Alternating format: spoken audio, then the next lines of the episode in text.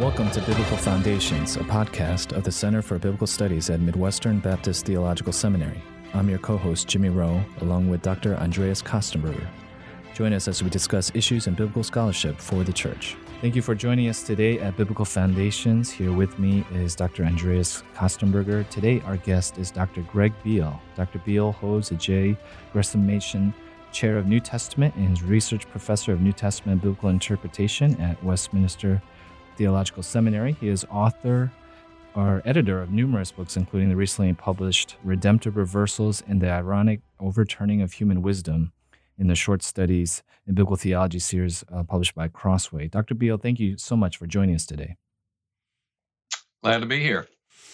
Yes, Greg, thank you very much for taking the time to join us on on this podcast. As you know, I've appreciated your friendship and scholarship for a long time, and we're here primarily to talk about your entry in the Short Studies in Biblical Theology series. But first, uh, if you don't mind, let me ask you a, a broader question just to get us started. You've uh, widely published in the field of biblical theology, of course, most notably your um, New Testament biblical theology.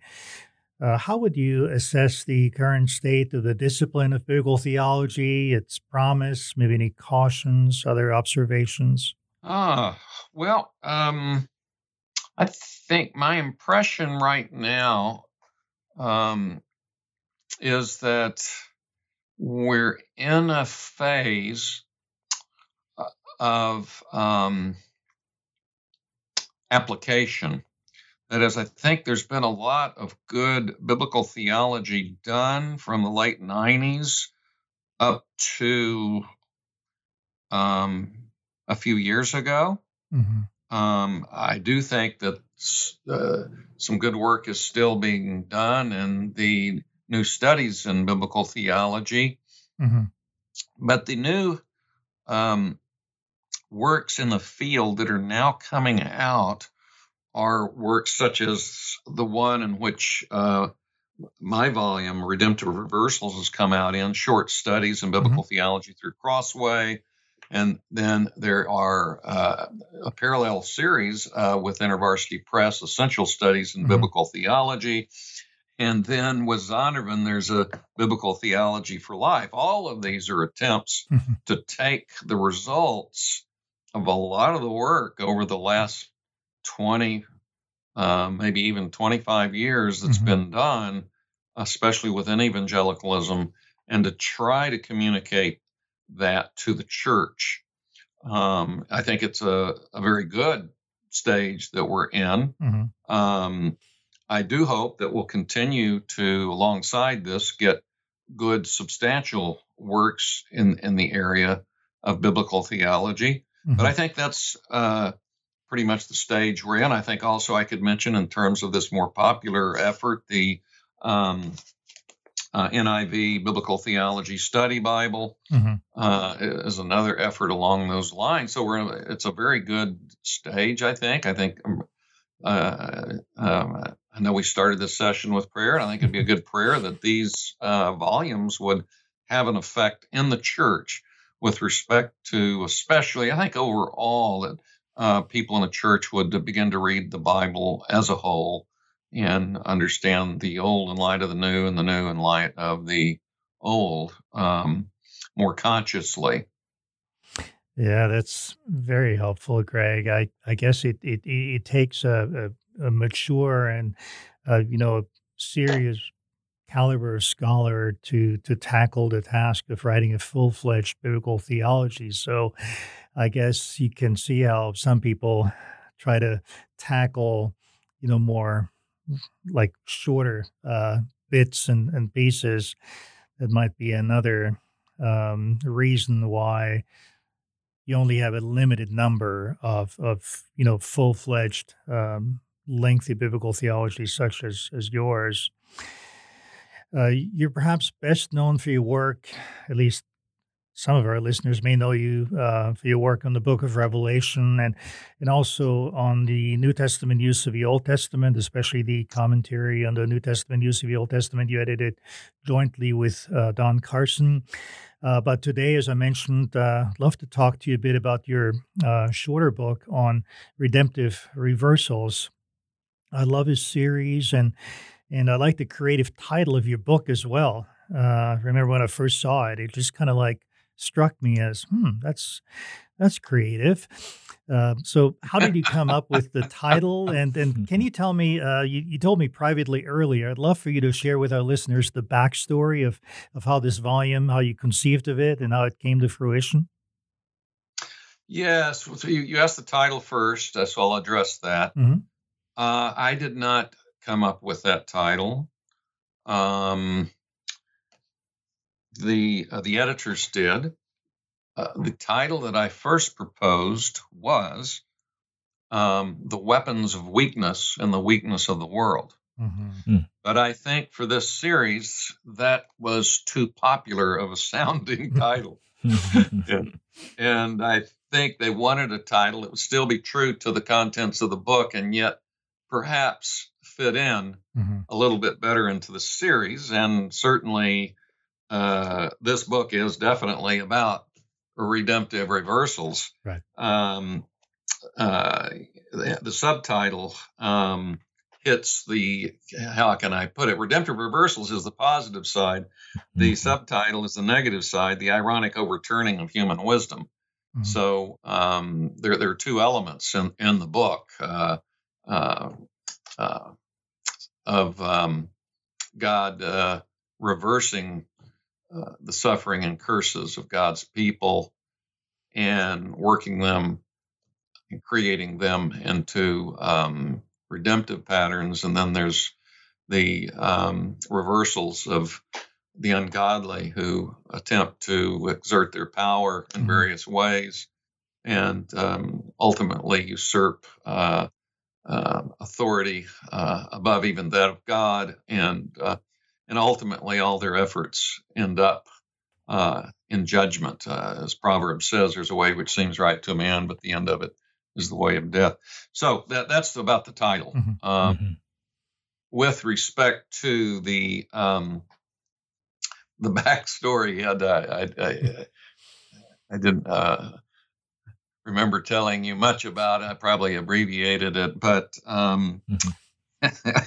it's it's kind of embarrassing, but I'll go on and tell you. Um, around 1983, into my third year of teaching, when I was at a college called Grove City College, a Presbyterian college in Northwest Pennsylvania, um, I uh, was uh, inspired to uh, write this book, and so I did.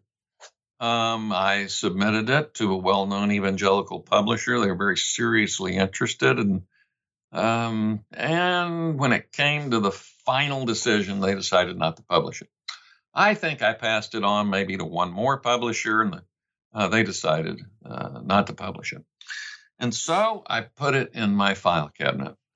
and um, uh, recent. And uh, though, however, I will say, when I got to Gordon Connell, Conwell, was teaching there as well as Wheaton, mm-hmm. um, that in my um, uh, biblical theology courses, I would put some chapters of it on reserve for students to read as required reading, mm. sometimes recommended reading. And um, because I, I, felt that one aspect of biblical theology was this element of um, redemptive uh, and, and judgmental reversals. So, um, and, and I, I, got some good feedback, and uh, so I was encouraged by that, but I still didn't try to do anything with the book. Then, um, so not not not too long ago, um, uh, the uh, editor of uh, of the series um, asked me if uh, I had anything to write for the series. and um, I said, Well, uh, not really. Uh, we were having dinner with him, and um, my wife said, Hey, you do have something. you you you got that uh, old manuscript on irony in your files. I said, well, that's true. I, I, I, do. It would certainly have to be, um, it would have to be rewritten. Mm-hmm. And um, this was Dane Ortlund, and uh, mm-hmm. and so I said, well, I, I guess I could look into that. And so he said, well, why don't you? So I looked into it, and the manuscript was in pretty bad shape, and um, it had been, um, I think. Uh, in, in some way transmuted from a an old typewritten manuscript into I think it had been scanned actually hmm. on, onto a computer and mm-hmm. and then tried uh, someone tried to put it into uh, a typable form uh, but yeah, you know, it was in poor shape so at any rate someone uh, helped me with getting it in, in, into presentable form so I could work on the revision of mm-hmm. it. And uh, that's what happened. so I guess that's a, I guess that's irony. The book that looked like it would never yes. be published. Uh, uh, uh, restorative irony. well, I must say, Greg, it is an unusual book for you. You cite, you know, if our listeners, I certainly encourage them to pick up the book and read it. But if you haven't already, I mean, you cite uh, people like Charles Dickens's Tale of Two Cities and mm-hmm. uh, Hans Christian Andersen's The Emperor's New Clothes and Cervantes' Don Quixote de la Mancha. Mm-hmm. Uh, I yeah, get the sense you really I, enjoyed I writing I the book. In that genre in my life. yeah, I feel like I got to know another Greg Beale than the one that most of us know. You know, because we know you uh, primarily for your massive commentaries and monographs. So there's also this, I think, fascinating, uh, you know, subplot of of of getting to know you. Maybe you know how you started out your career, and um, of course, I know you revised it, uh, bring it up to to date. Well, that's an incredible story, and uh, looking at your book more specifically, uh, what are redemptive reversals? Um, it seems essentially you're discussing instances of irony throughout Scripture. Mm-hmm. Um, and how, so, how would you define irony in this sense? Are there different types of irony in Scripture? Yeah, I think I, I can I can speak um, broadly that at its um, at its core, you know, we hear it all the time on the news, political discussions. Isn't it ironic that uh, today such and such happened when on this date 10 years ago the opposite mm-hmm. happened mm-hmm. or something like that you know you hear it all the time and and you know when you get right down to it people are a little it's a little they're, they're hard put to come up with a definition i think simply we could say and there's there's a whole um, there's a growing literature on irony in the old test in old testament studies and especially new testament studies um, there are monographs now on um, irony in the Gospel of John by a guy named Duke. Mm-hmm. Um, irony in Matthew, irony in Luke. Um, uh, I have a doctoral student working on a dissertation on the ironic use of the Old Testament in the Book of Revelation. So it's uh, even on, on, the scholarly level, it's it's uh, it's it's beginning to uh, take on. But um, but if we had to define irony, it would be the the saying or the doing of something that implies its opposite. Um, so if uh, you had seen me play tennis, for example, and then um, uh, we were in a group of people who saw me play tennis, and you said, uh, uh, uh Beale, you're really a good tennis player. Well, everybody would laugh because I'm a terrible tennis player. So when you said, Beale, you're a very good tennis player, you were mocking me. Now, probably, you know, Andreas, if you said that, I know you're a friend. It's a playful mock, and uh, I would not be offended. Sometimes it's a mock to ridicule, mm-hmm. um, even in scripture. And, um, but nevertheless, it's, uh, uh, it is a saying or doing something that implies its opposite. So what we have generally in Scripture are what can be called two broad biblical uh, theological ironies. One would be, uh, uh, uh res- uh, well, how can I put it? Retributive irony, mm-hmm. an irony of judgment, whereby um, the evil are attempting to over overcome the godly, and the very means by which they overcome them, they are punished. Great example um, of that, I guess, would be Haman in the Book of Esther, wouldn't it? I was just going to bring up Haman. Yeah, Haman is a classic oh. example, and um, it's an amazing example. Mm-hmm. Uh, and, and there you even you, you, get the tone of mocking, mm-hmm. uh, mm-hmm. uh, rightly so, of of Haman, and um, as, Psalm two says, God sits in the heavens and He laughs in that sense. Mm. Um, so um, uh, so yeah, that would be a, a, very perfect example. What I try to do with these um, discussions is at one point or another try to relate them uh, to Christ and and and the cross and the New Testament. So very broadly speaking, mm-hmm. um, one could consider Haman a, a very subtle uh, foreshadowing of the devil erecting the gallows at the cross mm. for Jesus and being hung on his own gallows. Mm-hmm. Uh, then, then you have what one might call redemptive um, irony, whereby the godly look cursed, but if they persevere, they're in the process of being blessed. And so, again, in the Old Testament, uh, um, Joseph would be a beautiful example mm-hmm. mm-hmm. where his being put into the pit is actually, from God's perspective, the very beginning of a process and of a march to um, uh, being set essentially on the throne of Egypt. And it looks like it's reversed again when he gets thrown in jail as a result of the uh, Potiphar's wife episode. Mm-hmm. And um, but indeed, uh, all of that is something that that actually is in the process of being turned into a blessing. And uh, and at the end of the narrative, of course, he says, "You meant it for evil, but God meant it for mm-hmm. good." Mm-hmm. For all of that from the very beginning. So uh, what looked to be cursing by his persevering, uh, which I think Psalm 105 actually says he persevered, um, mm. uh, uh, really, really uh, invisibly you, you, could not see the blessing, but uh, in in reality there there there was a uh, a beginning blessing, which then became visible later. And then, of course, at the cross, Jesus looks, you know, like he's cursed, but he's really blessed. He looks weak, but he's really strong. He looks defeated, but he's really winning a victory, even before the resurrection. So I'm, hmm. I'm, i try to relate these different, two different ironies to the New Testament. Uh, it's true of the believer as well. Uh, as Paul, uh, in a well known way, says, you know, when I am weak, then I am mm-hmm. strong. God mm-hmm. loves to demonstrate his strength in the midst of human weakness.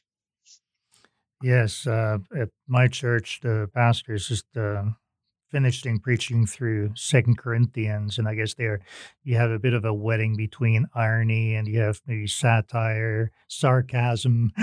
So sometimes yeah. it's maybe a bit of a combination of of, of, of multiple uh, devices there. Um, yeah. So I guess uh, you already touched on on on one chapter, one of the longest chapters that I wanted to explore, which is the irony of salvation and in the cross. And I remember at my conversion, I, uh, you know, without the benefit of a regenerate mind, I just I wrestled. I was a 23 year old uh, European, you know, university student, and I. I just really struggled to understand how God could allow Jesus to be crucified. Um, and uh, uh, the the man, the missionary I met with, suggested very gently that that perhaps I should first uh, put my trust in Christ, and then maybe His Spirit could help me understand that that paradox or or irony better. And I'm I'm very glad I did because uh, in many ways, you know, God's ways are are not our ways; they're they're much higher. So there's this this um, I guess irony maybe is one way of putting it.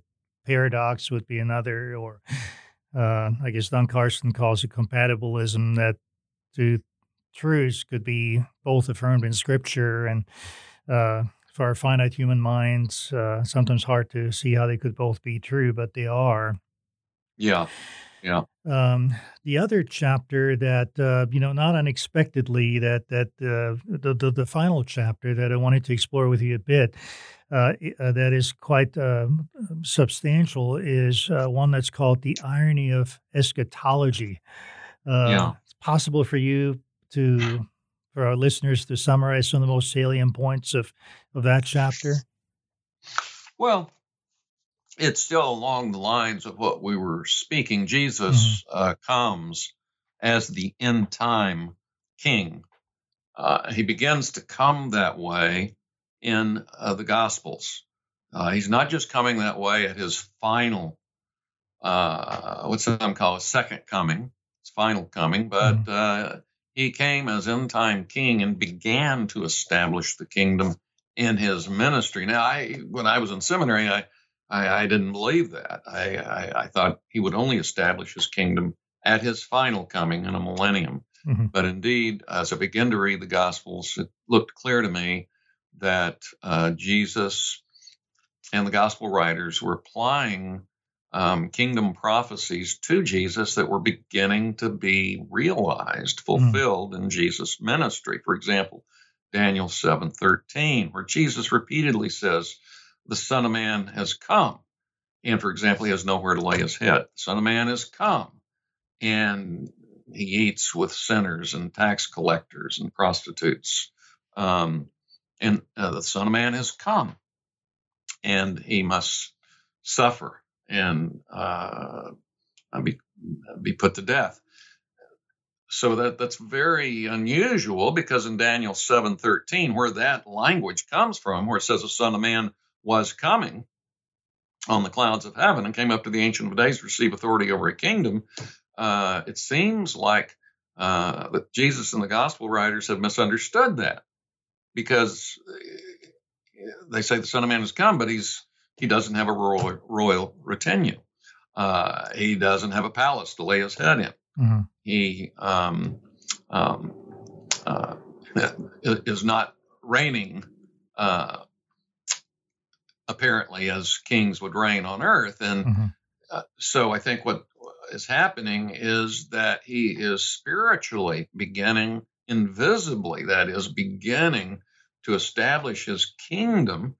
Uh, and one has to has, uh, has to have eyes to see it and ears to hear it, as he he actually literally says mm-hmm. at points in, in, in the Gospels. Um, so for example, he begins to cast out demons. Well, that that's a beginning example of him beginning to rule in the midst of uh, the evil and satanic influences of the world.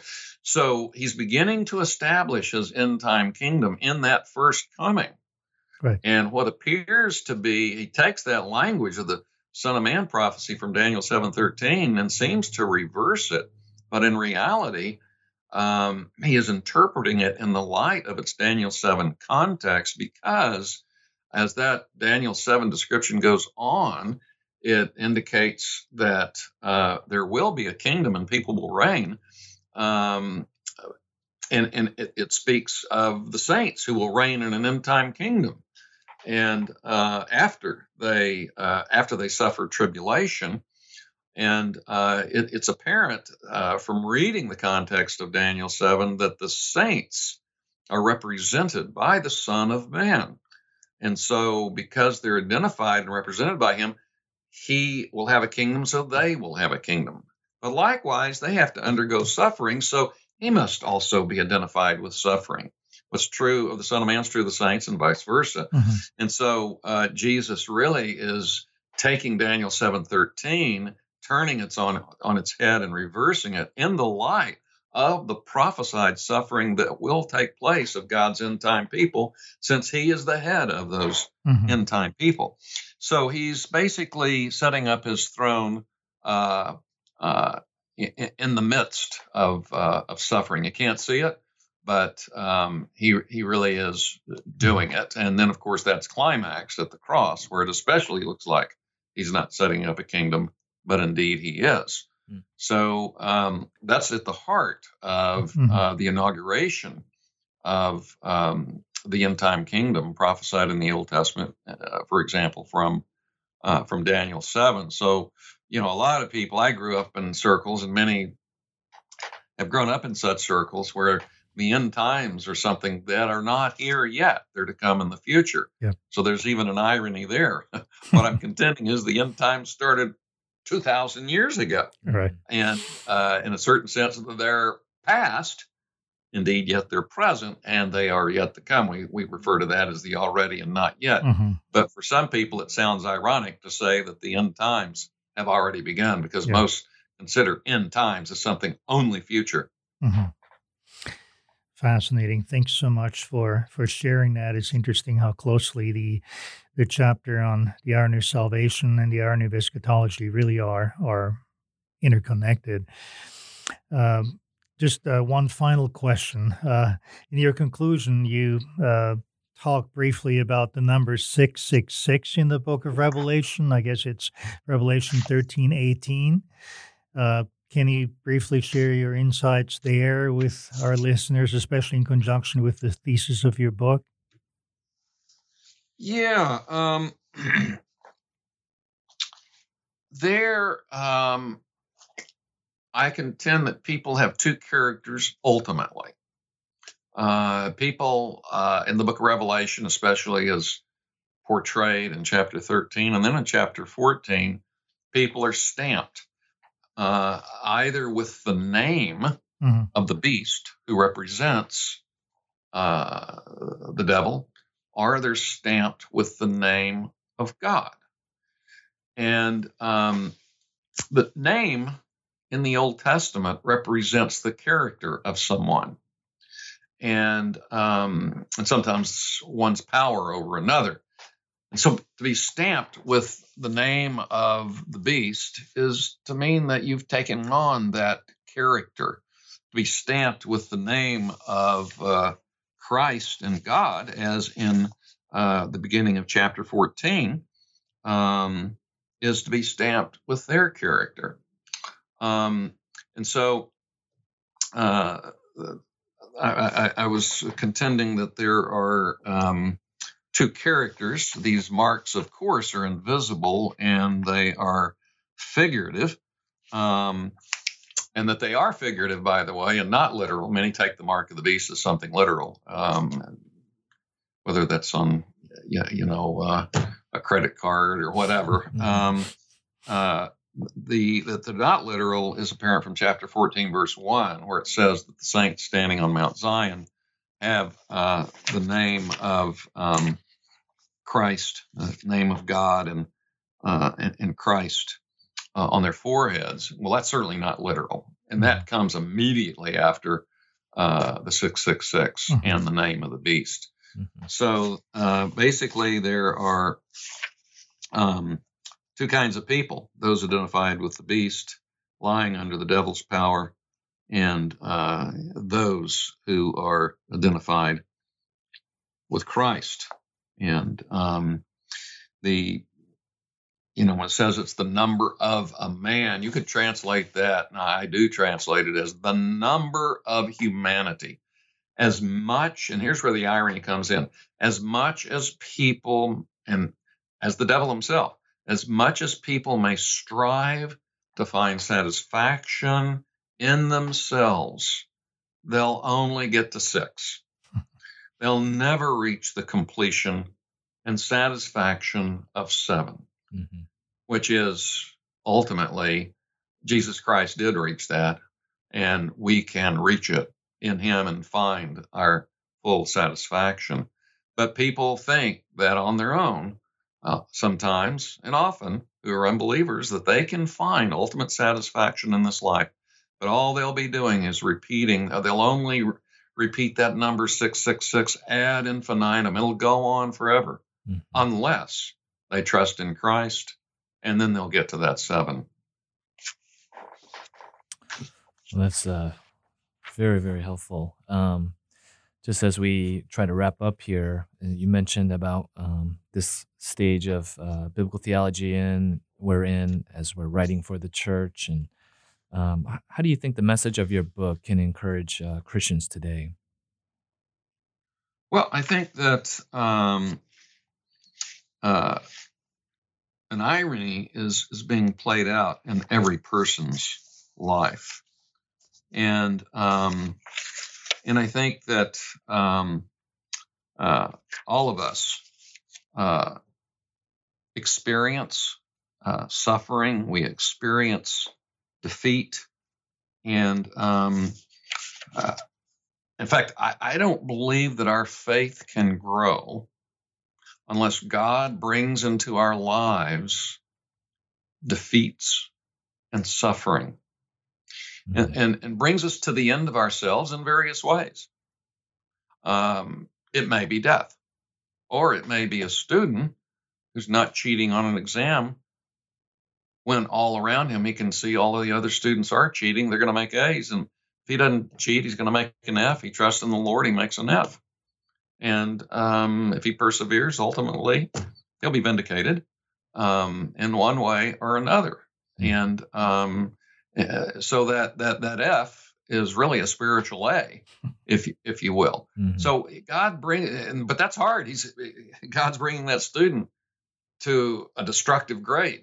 Mm-hmm. But um, it may be that, uh, and, and is actually, if that student trusts in the Lord and doesn't cheat, that um, that student will is in the midst even then of being blessed. It may be someone has uh, been involved in in a relationship with a woman or a fellow. It looks like it's heading to marriage, and then one person breaks up. Uh, often, uh, that is seen as it's a horrible experience. I know people even now that that has happened to. It's a horrible experience, very hard to get over. But one's got to believe at those points in what Romans 8:28 says, God causes all things to work together for good to those who love him, to those who are called according to his purpose. And it's those times if we trust in him that he will draw closer to us. And we are already that that is already that we will be in the midst of experiencing blessing when that happens. So those are just some examples. I don't think faith can really grow unless god brings us to the end of ourselves. As i said that might be death. One of the things the puritans prayed was lord cause me to be a good witness in my death. Uh, it may be there are many ends before death and I've tried to give a few example of those kinds of ends, mm-hmm. ENPS, uh, that if we can persevere through them, God will bring us out stronger on the other side. You know, there's an economic principle. It's an ironic principle. Mm-hmm. It's called creative destruction. And the principle is this that economies have to go through sometimes a severe downturn in order to be rebuilt and to come out stronger and healthier. Well, that's a principle also of the spiritual life. Hmm. Well, we definitely appreciate your work and uh, your contribution to this very helpful series. And uh, we're grateful for your time. And uh, we look forward, uh, especially for our listeners, to pick up the book and to uh, benefit from it. Thank you so much for joining us today, Dr. Beale. Yeah, before before we end, um, there is one substantial book on biblical theology that has just come out. Mm-hmm. and it's by me and Benjamin Gladd, and it's called The Story Retold, mm-hmm. published by InterVarsity Press. I just got my books today delivered to me on the porch. That's great. And, uh, Congratulations, uh, Greg. That's wonderful. I had the privilege of reading that book uh, pre publication, and it's excellent. Well, we're, we're, we're hoping it can be used by students, upper level college students, and um, uh, early seminary students, as well as just those who are seriously interested in the Bible. We try to show what is the major influence in each uh, Old Testament influence in each New Testament book. So before we uh, left uh, today, I had to give a plug. Forgive me. no, let's have you back on to talk about that book at some point in the future, Greg. That's exactly yeah, right. To. Love to. Yeah, it's on our radar, even at the Center for Biblical Studies here, and uh, we do book notices, and so that's mm. on our short list. All right. well, that's that, that, that's encouraging. We're we're excited about it, and uh, obviously, so. Um, mm uh, I hope others will be. Great, Greg. Well, thanks so much for your friendship and for your prodigious scholarship. And we really appreciate you taking the time to talk to us. Thank you for joining us today at Biblical Foundations. For more information, please visit the Center for Biblical Studies at Midwestern at cbs.mbts.edu. For further resources, please also visit biblicalfoundations.org. Please join us again next time at the Biblical Foundations podcast.